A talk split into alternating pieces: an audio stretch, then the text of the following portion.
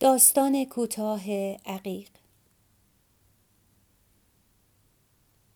آقا دستکش های ما رو دزدیدن. زنگ تفریحی بود که جلال به دفتر آمد.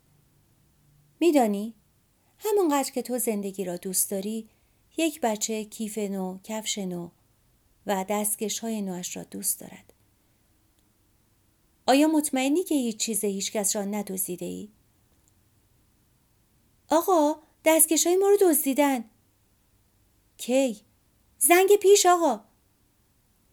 جلال حرف و صوت گریستن را خوب با هم کنار آورده بود. گفت که آن را یادش هست تا سر کلاس با خودش داشته. گفت که دستکش ها را دیروز خریده بود و بدون آن نمی‌تواند به منزل برود. چون پدرش حتما خیلی سخت کتکش خواهد زد. آقای مدیر به من گفت که تحقیق کنم شاید بتوانم دستکش های جلال را پیدا کنم. من گفتم بسیار خوب سعی می کنم. زنگ بعد سر کلاس توضیح دادم که دستکش های جلال گم شده و بدون آن نمی تواند به خانه برود. می‌فهمید؟ پیدا کردن دستکش ها کار سختی نیست. چون هنوز هیچ کس از مدرسه بیرون نرفته. اما من دلم می‌خواهد هر کس آن را برداشته شاید اشتباها به جای دستکشای خودش آن را پس بدهد. نخواستم کیف و جیب های هیچ کدامشان را بگردم.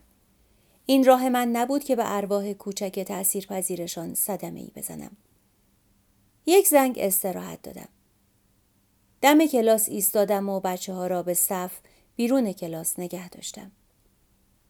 بعد گفتم که یکی یکی بروند توی کلاس و هر کس دستکش را برداشته در کشوی میزهای عقب کلاس که هیچ وقت کسی پشت آن میزها نمی نشست بگذارد.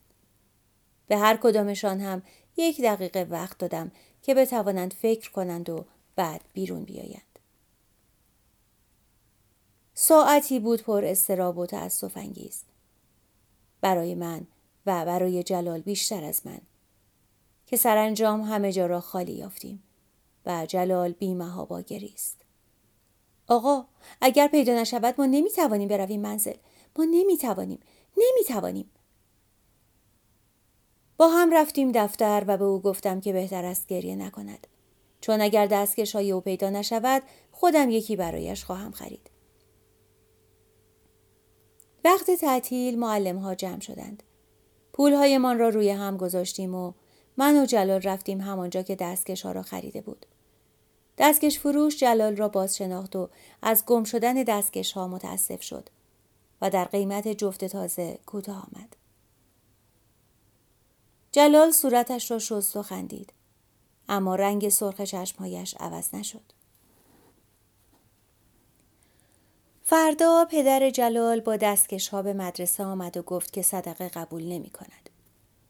برایش روشن کردیم که سخن از صدقه نیست. من گفتم قربان جلال فکر می کرد که گم شدن دستکش ها شما را ناراحت خواهد کرد. نه به دلیل پول آن. بلکه به این دلیل که شما در لیاقت پسرتان شک می کردید. اما پدر جلال روشن نشد که نشد و سخت هم ایستاد و همه ما را دلگیر کرد. وقتی می رفت گفت کاری کنید که بچه ها از حالا راه و رسم دزدی را یاد نگیرند. بی انصاف شده بودم که گفتم پس شما مخالف این راه و رسم نیستید. فقط وقتش را مناسب نمی‌دانید. جواب نداد. و دستکش ها روی میز مدیر افتاده بود که ما رفتیم. گاهی فکر می کنی که مردم را باید شکنجه داد.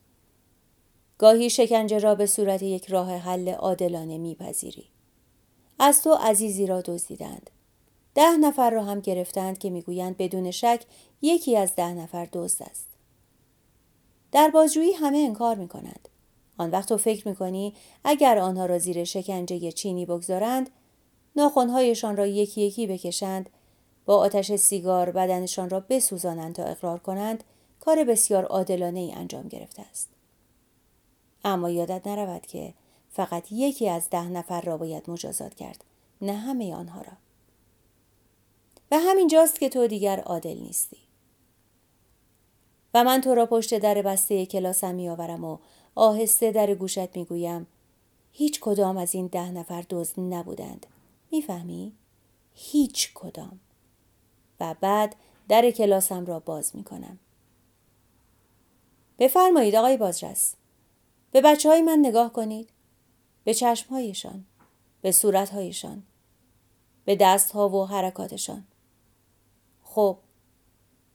کدام یکی از اینها دوست هستند؟ علی یکی از بچه های کلاس من با رنگ پریده و نگاه گیج بلند می شود. آقا شالگردن ما نیست. این سه روز بعد از گم شدن دستکش ها پیش آمد.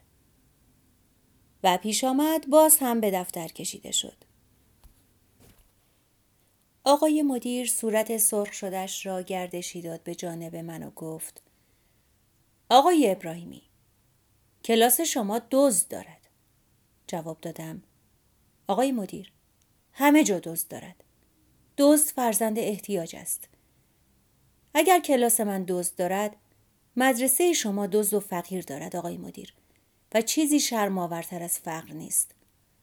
برای پوشاندن دست های فقر دستکش ها گم می شود و برای پوشاندن گردن برهنه فقر شال گردن. مدرسه شما شاگردهای گرسنه دارد. کسانی سر کلاس من درس می‌خوانند که در 24 ساعت یک وعده غذای بسیار بد می‌خورند. من این را به دقت می‌دانم. فراش مدرسه را صدا کردم و گفتم حسن کفاشزاده را از حیات ورزش بیاور اینجا. حسن شاگرد اول کلاس من بود. نه کاملا. چون فرهاد امیرکیانی تهرانی هم بود که پا به پای او راه می آمد. فقط در امتحان سلس اول که بیست و چند روز پیش تمام شده بود حسن همیشه گرسنه بود. من گرسنگی را در خطوط غمانگیز صورت و حرکات دستهای او می توانستم ببینم. پیش از این چند بار مهربان با او حرف زده بودم و اقرار کرده بود که پدرش را بدون علت بیکار کردند و سالهاست که بیکار است و هیچ نتوانست توضیح بدهد که از کجا خرج زندگیشان را به دست می آورد. پرسیده بودم مادرت کار نمی کند؟ جواب داده بود نه. پرسیده بودم پدرت گاه گاهی جایی کار نمی کند؟ جواب داده بود نه. و محبت من به این حسن نمایان بود. درد او را آشکارا حس می کردم که درد خاک من است. درد تاریخ زنده سرزمین من است. دوست داشتم که به روی موهای زبر کوتاهش دست بکشم و او سرش را بچسباند به من و خودش را عزیز کند. من آخرین تکیه گاه او بودم. من فرهاد را هم دوست داشتم. گرچه پدرش بارها سر راهم را گرفته بود و خواسته بود که چند ساعتی در منزل فرهاد را درس بدهم و من قبول نکرده بودم. این دلیل نمی‌شد که فرهاد را دوست نداشته باشم. دوست داشتم. بیان که نشان بدهم. همیشه در فرزندان اشراف چیزی هست که یک برجوها را مغلوب می کند. من نمی‌خواستم مغلوب شده باشم. حسن آمد و ایستاد. گفتم آقای مدیر نگاه کنید. این حسن کفاشزاده شاگرد اول سلس اول کلاس من است که تصمیم گرفته بودید به او جایزه بدهید. مدیر با تعجب به حسن نگاه کرد و من حرفم را پی گرفتم. آقای مدیر آن دستکش ها را که می‌خواستید جایزه بدهید درز می‌کنم. گفت اوه بله بله و بلند شد و از قفسه دستکش ها را درآورد. پرسید همینجا می دهید یا سر صف؟ گفتم همینجا. و بعد به حسن گفتم شنیده ای که شالگردن علی گم شده؟ گفت بله آقا. پرسیدم فکر می‌کنی کی آن را برداشته؟ گفت نمی‌دانیم آقا. پایش میلرزید. گفتم حسن دلم می‌خواهد که خودت این بچه را پیدا کنی و به من نشان بدهی. سرش را تکان داد و گفت که نمی‌تواند این کار را بکند. گفت که این کار جاسوسی است و پدرش به او گفته هیچ کاری در دنیا بدتر از خبرچینی و جاسوسی نیست. او را فرستادم رفت و باز فراش را صدا کردم. فرهاد را بیاور. فرهاد آمد و ایستاد. گفتم فرهاد میدانی که در کلاس من دوست پیدا شده؟ گفت بله آقا. گفتم. نمی‌توانی حدس بزنی که این کار کار کیست؟ گفت. نه آقا. گفتم. فرهاد اگر ازت خواهش کنم که دقت کنی و این آدم را پیدا کنی قبول می‌کنی؟ گفت. بله آقا. گفتم که می‌تواند برود. علی را خواستم و گفتم که سعی می‌کنم شالگردنش را پیدا کنم. گفتم به پدرت بگو که مسئولیت گم شدن شالگردن را معلمم به عهده گرفته بگو که او گفته اگر پیدا نشود مدرسه عین آن را خواهد داد روز دیگر بعد از ظهر پدر علی هم آمد. گمانم بقال بود. وقتی وارد دفتر شد مثل بقال ها سلام علیک کرد و کلاهش را برداشت و همینطور آن را می‌زد به شلوارش. آقای مدیر سرش پایین بود که خواهش کرد بنشیند و مرد نشست و همانطور کلاهش را می‌زد کنار شلوارش. آقای مدیر سرش را بلند کرد و گفت بفرمایید خواهش می‌کنم. و مرد گفت قضیه این دزدی ها چیست؟ کدام دزدی ها؟ مرد گفت الان مدت هاست که هر روز یک چیز بچه ها گم می شود. چهار روز پیش دستکش یکی از رفقای علی گم شد و پیدا نشد و حالا همین یکی. چه فایده دارد شما بچه های مردم دا دزد با سواد بار بیاورید؟ از آقای مدیر معذرتی خواستم و گنگ و تلخ گفتم این مسئله نیست که هیچ وقت در مدارس ما اتفاق نیفتاده باشد. خود بنده چهارده سال است معلم مدرسه هستم و بارها مثل این را دیدم. باید صبر کرد و دوز را گرفت. توی محله شما هم دوست هست. اما کسی آن را به حساب محله شما نمی‌گذارد. از طرف دیگر ما به عهده گرفته ایم که اشیای گم شده را عینا به بچه ها پس بدهیم. گفت خب بدهید دیگر چرا تعارف می‌کنید اگر شالگردن بچه رو داده بودید که من مجبور نمی شدم در مغازم را ببندم و از کار و زندگی بیفتم گفتم بسیار خوب همین امروز دیگر فرمایشی ندارید گفت قربان شما و خداحافظی کرد و رفت شک داشتم و بدتر از این می ترسیدم. از همه آن بچه های کیف به دست از آن بچه ها که تا هفته پیش مثل موم در دست های من بودند می ترسیدم. وقتی فکر می کردم که یکی یکی از میان اینها که آرام نشستند و به من نگاه می کنند دزد است. دزدی شجاع و سرسخت. دزدی یک کتاز و پایدار. دزدی که حراس برملا شدن عملش و رسوا شدنش چیزی از قدرت او نمیکاهد مرا میترساند نه پس از گم شدن یک شال گردن و یک جفت دستکش بعد از آنکه قلم یکی دیگر از بچه ها هم گم شد دزدیده شد سر کلاس نیمه زنگ پسرک فریاد زد آقا قلم ما نیست این قلم را سال پیش از پدرش جایزه گرفته بود. چند بار هم به او گفته بودم که آن را سر کلاس نیاورد ولی گوش نکرده بود. قلم چاق و قشنگی بود. من خودم آن را دوست داشتم و همیشه دلم می‌خواست وجودش را توی جیب بغلم حس کنم. گفتم حتما امروز آن را با خودت نیاوردی. گفت آقا به خدا آورده بودیم. زنگ پیش دستمان بود. گفتم شاید زنگ تفریحان را بردی بیرون. از جیبت افتاده توی حیات گفت نبردیم آقا. توی کیفمان گذاشتیم و در کیفم قفل بود آقا. گفتم این دیگر تقصیر خودت بود رضا. چند بار گفتم که این قلم رو سر کلاس نیاور. آوردی گم شد. به من مربوط نیست. گریهش صدا داشت. از کلاس فرستادمش بیرون می ترسیدم. به هر کس که نگاه می کردم چهره ای ملکوتی و دزدانه داشت. در اعماق معصومیت، معصومیت چهره هایشان مردی از دیوار بالا می رفت. مردی گلوی زنی را می فشرد. مردی از پشت میله های زندان به من نگاه می کرد. این همه دوست؟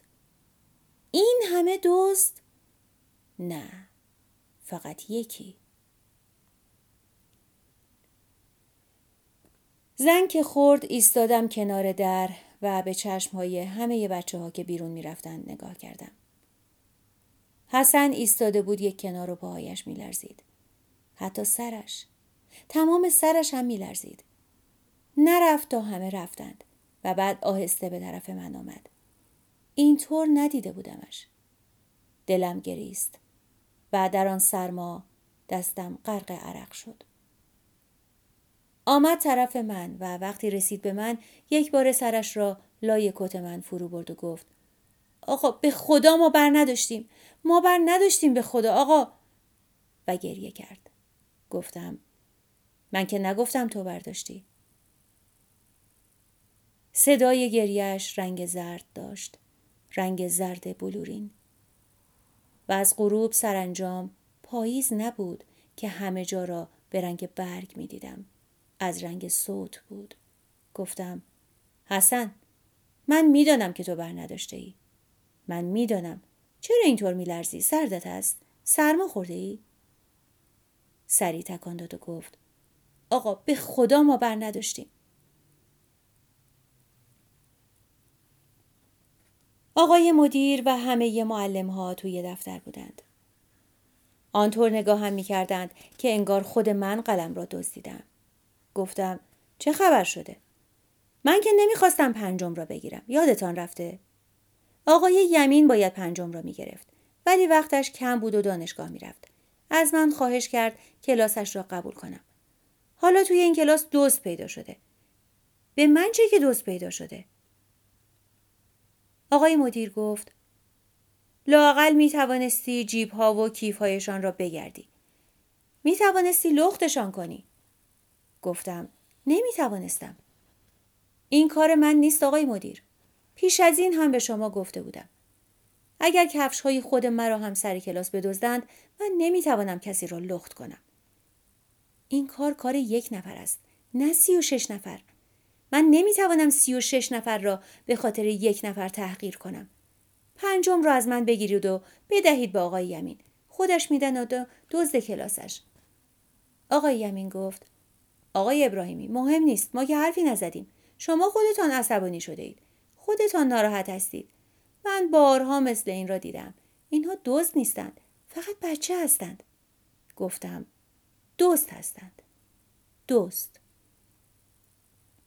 اینها به روش مسلط بر جامعه ما تأثیر می کنند. اینها راهشان را انتخاب می کنند. اینها با سخت سری یک فیلسوف فلسفه زندگی آیندهشان را پیریزی می کند. من نمی‌دانم. اینها دوست هستند ولی چه کار کنم؟ عقلم نمی رسد.